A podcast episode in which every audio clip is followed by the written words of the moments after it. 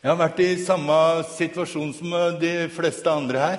Jeg, heter, jeg presenterer meg til Rolf Helge Ødegaard. Jeg er 54 år gammel. Jeg fikk bli frelst for sju år siden. Og ta imot Jesus som eh, frelser og herre i mitt liv. Jeg hadde levd et liv som begynte veldig tidlig, med veldig mye problemer. Jeg var uh, nummer åtte av elleve barn. Og jeg hadde stort behov av kjærlighet. Så, og jeg var veldig hyperaktiv. Den gangen så hadde vi ikke noen diagnose på sånn. Jeg tror jeg hadde sånn to eller tredobbel ADHD. Og jeg var høyt og lavt. Og de begynte tidlig å tale over livet mitt og legge på meg eh, sånne saker som at det er noe feil på deg, og du er et problem, og det er vanskelig med deg, og du er håpløs. og du lyver, og du stjeler. og Det var jo sant òg. Jeg begynte tidlig med det. Jeg begynte tidlig å gjøre sånne saker for å få oppmerksomhet. og sånn. Så jeg stjal, og jeg jugde og gikk og samla på meg masse løgner. Og det ble vanskelig å leve som barn. da. Det ble veldig komplisert. Jeg begynte tidlig å ruse meg. Jeg begynte å ruse meg på i tidlig i tenåra. Og det førte meg ut i et liv med masse misbruk, av narkotika, fengselsopphold, ut og inn, fram og tilbake. Jeg forsøkte å få orden på livet mitt noen ganger. Det slutta med, det slutta med kanskje en ny jakke og et par nye skor og en telefon kanskje og en utbetaling på sosialkontoret. For det, eh, og så visste jeg at jeg ikke kom til å holde hele tida. For når det kom til problemet, det jeg gikk og bar på på innsida, så, så sa jeg stopp, for det ble for eh, mye å håndtere. Så da stakk jeg ut igjen. Så, sånn gikk det helt til for sju år siden. Da fikk jeg komme inn til evangeliesenteret. Og da var det helt kjørt. Da var jeg helt ødelagt både fysisk og psykisk. Og jeg hadde tatt på meg skade. Jeg var lam herifra og ned og var på vei opp igjen fra det. og liksom Jeg hadde gitt opp alt. og var, Jeg var veldig likegyldig til hvordan jeg behandla meg sjøl og menneskene rundt omkring meg. Og jeg jeg, det var veldig mørkt. da. Det var veldig mørkt. Jeg spredde veldig mye mørke rundt omkring meg. Men så fikk jeg møte mennesker som var fylt av eh, Guds kjærlighet. Som eh, begynte å tale tro inn i livet mitt og sa at nå har du kommet på rett plass med ditt liv. Nå skal du få tilbake det som djevelen har, eh, har ødelagt og, og stjålet ifra deg. Det skal du få tilbake, for du skal ta imot Jesus som frelser og herre i livet ditt. Og så skal du få et godt og rikt liv. og de begynte å tale tro til meg. da, Og jeg syntes det hørtes veldig rart ut. De sa 'gutten min', og jeg var en voksen mann på 47 år, og de snakka om kjærlighet. Og de grabberne de krama om hverandre. Jeg tenkte det var konstig. Og så prata de om blodet. 'Takk for blodet', sa de. Takk for blodet. Og det, jeg syntes det var veldig merkelig. For det forbandt med blod, det var blodsmitte, hepatitt C og hiv. og og så tenker jeg 'Takk for blodet'. Jeg skjønte ingenting ut av det, egentlig. Men Gud, han begynte å virke på hjertet mitt. Begynte å virke på mitt hjerte. Og begynte å, Jeg dros til de morgensamlingene og de, de evangeliske samlingene de hadde. Og Folk jobba på det evangeliesenteret som var fylt av Guds kjærlighet, og hadde sånne gaver som de talte rett inn i livet mitt. da. Og jeg følte meg helt bare ribba. Alt det jeg hadde å stri med før, de, de, de kortene jeg hadde å spille ut, det festet på dem. Det var liksom bare jeg fikk bare fred, og, og, og Gud begynte å og det, Jeg begynte å vekke et lite håp. Jeg så jo det at folk rundt omkring meg hadde blitt oppreist og, og fått nytt liv. og fått tilbake sånn som kjørekortet, så syntes jeg var helt fantastisk at folk kunne få ha tilbake et kjørekort. liksom. Det tenkte jeg, det blir aldri så for meg. Og jeg hadde sånne papirer på meg fra, fra myndighetene at eh, det krevdes et så stort hjelpeapparat rundt omkring meg at de ville ikke satse noe penger på det. Så jeg fikk eh, pensjon, sykepensjon, trygd 100% Og liksom så var det vel tenkt at det skulle fortsette. Men så fikk jeg komme inn til Jesus. Så fikk jeg det beste støtteapparatet som fins i hele verden. Og så har han bare reist meg opp igjen. Jeg har egentlig ikke slutta med noen ting. Jeg har bare begynt å leve et nytt liv. Så, så har Gud bare virka bort det gamle og det som ikke var bra. og det, jeg har fått legedom. Jeg har fått gå to år på den samme skolen som jeg nå er teamleder på. Jeg har vært teamleder der i tre år nå. Jeg Gikk der i to år og fikk sitte under forkynnelse av Guds ord. Og, og Gud begynte å plukke fram saker i mitt liv som lå der, som jeg ikke visste fantes der. Sånne saker, eh, sorg og mørke toner i moll og sånn som Gud begynte. Så jeg fikk Fikk være inne på senteret, jeg fikk gå på skolen, ta imot undervisning, gå og spise litt mat. Og så lå jeg for det meste i fosterstilling og bare var med Jesus, og han fikk jobbe og helbrede meg. da. Så valgte jeg å gå det andre året. og som, Det er en medarbeiderlinje som vi får lov å gå. Og Ikke for å bli noe i Guds rike, ikke for å få noen titler, eller noe, men for å få lov å vokse i nåde og kjennskap til Gud og, og la han få eh, rette opp livet. Så har det bare så har det sagt meg sikkert gått riktig vei. Jeg har fått tilbake kjørekortet, jeg har, eh, fikk leilighet, jeg fikk den stillinga på skolen og, og, liksom har fått opprettelse på alle områder. Og, eh, fra å være til pest og plage og, og spre, spre eh, spre dårlige vibber rundt omkring meg og være til forbannelse. For jeg lov å være nå til velsignelse for andre mennesker og få lov å leve ut til Kristuslivet. For det er jo sånn at når han flytter inn, så flytter han inn med hele himmelens herlighet. Og han er min frelser, og han er min rettferdiggjører, men han er også min helliggjører. Så at det er ut ifra den spira som begynte å gro der, så, så har han virka bort det andre som har vært vanskelig i livet mitt. og og dette her. Det, Ludvig Carlsen sa en gang at det, det fins en ek som heter vinterek. Og den eh, beholder eh, bladene på på vinteren. Men det indre livet er på plass der. Da. Men når våren kommer og det blir litt varme og sol på det, så faller de gamle bladene av etter hvert. Og da begynte han å snakke om det for Det er så mange som har hengt seg opp i om vi røyker og sånn, nyfrelste om vi røyker og sånn, så da faller de tobakksbladene av og, og, sånn etter hvert. Men det som hang så ved også. Bare det indre livet fikk tilta. da. Vi får være med Jesus. Og sånn er det vært for meg. da. Men det var veldig mørkt, og jeg var helt utslått. Og så, og så blir ikke i det hele tatt det jeg hadde tenkt å snakke om. Vi skal på et møte til i dag, så vi tar resten da. De er så frimodige, vet du. Så man slipper ikke til. Så jeg var oppe veldig tidlig da og forberedte meg greit. Men eh, sånn er det. Ja, i alle fall, eh, så er vi ikke bare mange som tror det, vet du. særlig evangelister. De tror at vi er, vi ble frelst bare for at vi skal til himmelen. Men sånn er det jo ikke. Vi er jo frelst for, at, uh, for å være med å bygge menighet og bygge eh, Guds bolig i ånden her på jorda. Og at vi alle er vi frelst og, og, og dugeliggjort i Gud til å være med og virke for Han og bygge menighet og, og bygge opp hverandre. Så vi skal det ende opp i himmelen en dag. Men det er en vei dit. Og jeg har fått oppleve det at, eh, at jeg får lov å være et redskap i Guds rike da, bare gjennom å la Han få virke i meg og virke fram det jeg har å kunne bidra med. Og sånn er det vel med alle. Når vi skal bygge, vi skal bygge noen ting, så kreves det materialer, og det kreves, kreves redskaper. Jeg ser det sånn at eh, for å bygge noe for å bygge noe og gjøre noe i Guds rike, så behøver vi alle hverandre. Vi behøver alle gaver og all redskap som fins. Jeg tenkte, Nå kommer vi her med noe redskap fra Norge, vi kommer med noe materiale fra Norge.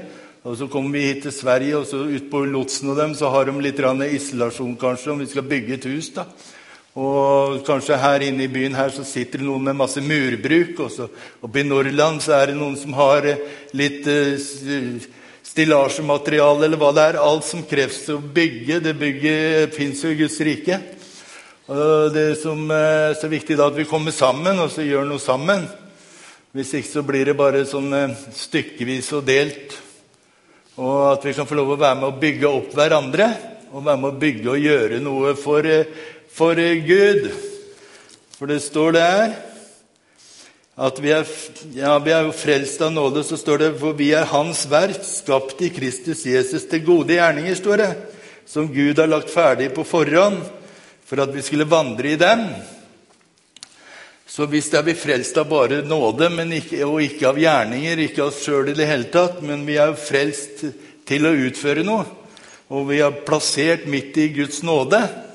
Og så har vi fått tilgang, ikke for å synde på nåden, det er så snakk, mye snakk om nåde og, og, og, og, hvor langt man kan tøye det opp imot eh, hva man kan tillate seg, hva man kan eh, gjøre, og hva man synder på nåden og alt det her. Men nåden, det er ikke noe Det er ikke noe søl. Det er ikke noe, det er ikke noe eh, vas. Det er noe som er sterkt, det er noe som er solid.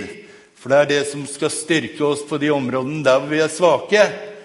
Fordi at vi er frelst av nåde, så er vi plassert, og så har vi nådens trone å komme inn for. Så har vi fått troen.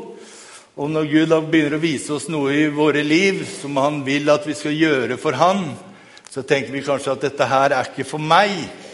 Men da har vi nådens trone å komme inn for og hente ut det vi trenger av hjelp, og alt det vi, så vi får det i rette tid.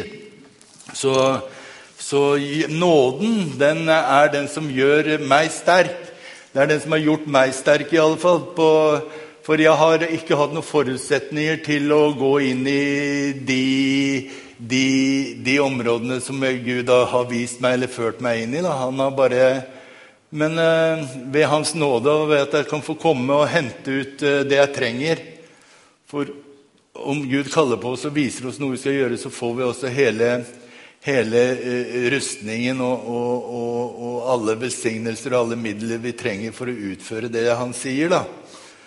Og jeg har tenkt på det med at vi, det for, for, å gjøre For å gjøre for å gjøre det som kreves. Jeg tenker på oss som har vært utslått, folk som ligger ute på gatene i Sverige og i Norge. De som ligger på gata i Sverige og Norge i dag, mange her fra Sverige, mange i Norge, de som sitter med sprøytenåla i armen inn i Oslo i dag, det er faktisk sånne som går på bibelskolen vår om ett år, kanskje to år. Og de må inn. Så vi Jeg tenkte på det her med den barmhjertige samaritan. At han, Det der med at vi kan gå litt aktivt ut og ta tak i folk som ligger nede, og, og være med å reise dem opp. Og ikke bare komme med noen ord, men at vi vi begynner å strekke ut mer en hjelpende hånd og dra folk opp og inn til herberget. Og jeg tenkte på det at, eh, at han ga også penger. Og, og for at, skulle, at, han på herberget skulle ta hånd om han som hadde falt iblant røvere. Han var på vei fra, fra Jerusalem og ned til Jeriko. Så falt han iblant røvere. Og det kom en prest og gikk rett forbi, og rett etter der så kom det en levitt. Så er det vel sånn at Prestene på den tida de hadde vel ikke lov til å røre ved noen som lå der døende eller lå blødde. Det var jo Moseloven de levde etter, og det fantes visse regler for dem. Så først gikk presten rett forbi, og så kom levitten. De hadde vel vært oppe i Jerusalem og gjort uh, gudstjeneste i tempelet. Og Så kommer levitten. Han går også rett forbi. Levitten var ofte de som tjente presten igjen. eller bar kanskje bøkene til presten og gikk rett forbi. Men så kommer den barmhjertige samaritanen, da, som bøyde seg ned og løfta han opp på eselet sitt og tok han med, ga, rensa såret hans og tok han med inn til herberget og, og betalte for uh, de, de, hva det kosta der. Og så står det at det skulle han få lønn for når han kom tilbake. skulle han få igjen det. Og sånn er det, sånn er det med oss også. Om vi vil eh, være med å berge mennesker, da, så må vi være villige til å gå ut og være med å ta tak i folk. Det står om den barmhjertige sønn. Han kom til seg selv, står det i grisebingen. Men eh, det er så mange som aldri kommer til seg selv. Det fins folk som er mer utslått enn hva den her som var i grisebingen gjorde. For han, var, han kom iallfall til seg selv. Han, kom, han huska på hva han hadde hjemme. Han huska på hva han, eh, han, han, hadde hjemme hos sin eh, far. Han huska åssen han hadde hatt det. Men eh, mange av oss som er helt utslåtte, som både lotsen og evangeliesenteret tar hånd om, de er, kommer aldri til seg selv. De kommer til seg selv når de kommer inn på et senter. Når de, når de blir fanga opp ute og, og, ført inn, så får de komme til seg sjøl når de er inne på senteret. Da. Så det er noe ekstra vi må gjøre. Det var som med, med Johannes og Peter når de var på vei opp for å be så satt en eh, lam tigger og ba om almisser og håpa på å få noe. Kan slå det opp da det står i Jeg skal være så jeg avslutter snart. Jeg skal bare ha med det. Apostlenes gjerninger 3. Det var Peter og Johannes. De gikk sammen opp til tempelet ved bønnens time, den niende timen. Og det ble båret frem en mann som hadde vært lam fra mors liv. Denne mannen la de hver dag ved tempelporten, som kalles Den fagre, for at han skulle be om barmhjertighetsgave fra den som gikk inn i tempelet. Da han så Peter og Johannes skulle til å gå inn i tempelet, ba han om en barmhjertighetsgave. Og sammen med Johannes festet Peter blikket sitt på ham og sa, 'Se på oss.' Så stirret han oppmerksomt på dem og ventet på å få noe av dem. Da sa Peter, 'Sølv og gull, det har jeg ikke.' Men det jeg har, gir jeg deg i Jesu Kristi Nazarenes navn. Stå opp og gå. Og der er det mange som stopper. Der er det mange som stopper. I Jesu Kristi navn, stå opp og gå. Men det står ikke at det hendte noe der, men det står i verset etter. Så står det Og han tok ham i den høyre hånden og reiste ham opp, og straks så fikk han styrke i føttene og anklene sine. Det er eh, veldig mye godt vi kan gjøre for mennesker. Vi kan dele ut mat, og vi kan være med og dele ut klær og, og, og, og sånt til folk som er oppegående. Men det er visse som er helt utslåtte. Det fins mange i samfunnet som er helt utslåtte, som ikke klarer å reise seg sjøl. Og da holder det ikke å gå og fortelle dem hva de skal gjøre. Da må man hjelpe dem opp. Du kan ikke bare si 'reis deg i Jesu Kristi navn'. Her henter de ingenting før han bøyde seg ned, tok tak i hånda hans og reiste den opp. Og da sprang han opp og sto, så gikk han inn i tempelet sammen med dem. Og han eh, gikk og sprang og priste Gud, står det. Så vi må gjøre det som behøves. Det var en gang også fire stykker som kom gående med en båre skulle inn i, i synagogen hvor Jesus satt. Det var fire menn. De hadde bestemt seg for å bære en syk mann eh, fram til Jesus. Så hadde de tatt en beslutning på at de skulle gjøre noe. Og så gikk de så bare fullt. Og så er det så lett da at eh, det var bare fullt. så at, eh, Sånn har det vært for meg mange ganger. Når jeg skulle gjøre noe sånn og hjelpe noen eller har møtt litt motstand, så har jeg lagt ned det liksom når man møter litt motstand. Nei da, de gjorde ikke det. De klatra opp på taket, og så fira de ned. At de gjør de, å gjøre det som kreves. Vi må begynne å gjøre det som kreves for at mennesker skal kunne få, få komme seg inn eh, Nå brenner jeg for det med evangeliesenteret, eller inn i menigheter inn eh, i samfunnet med oss andre kristne mennesker, inn i varmen. At de reiser seg ikke, de kommer ikke sjøl. De må ut, og det går ikke bare med ord, men vi må handle. Så det var en liten appell, det var en liten oppmuntring til å være med og, og, fange, og få folk inn. Være med og støtte under, opp under lossens arbeid, kanskje. De er jo her i byen. Her fins det muligheter å, å samarbeide å gå sammen og gjøre noe. For det er mange svensker som kommer inn til Evangelsenteret nå. Det er mange, Jeg har vært der inne siden 2010, og det er mange som har kommet inn og blitt oppreist gjennom det arbeidet som Lotsen Evangeliesenteret har gjort. For de lotser mennesker inn. Og lotsen også en lots, en los i Norge. På den tida hvor det var mye loser i Norge, så var det sånn at de Satt ikke inne og venta på en telefon eller røyksignal. holdt jeg på å si. På, det var når det begynte å blåse opp ute, når havet ble opprørt, når det begynte å storme. Så hadde losene ofte kanskje 10-15 barn hjemme og kone og, som de skulle forsørge. Så var det da var det stor konkurranse om å nå ut til de som var i nød, for å gå om bord i båtene og hjelpe folk inn i havn. Og sånn ser jeg på det med lotsen i Sverige også. De er der. De, har, de er ute og ser hvor det er problemer. De ser der hvor eh, det er nød.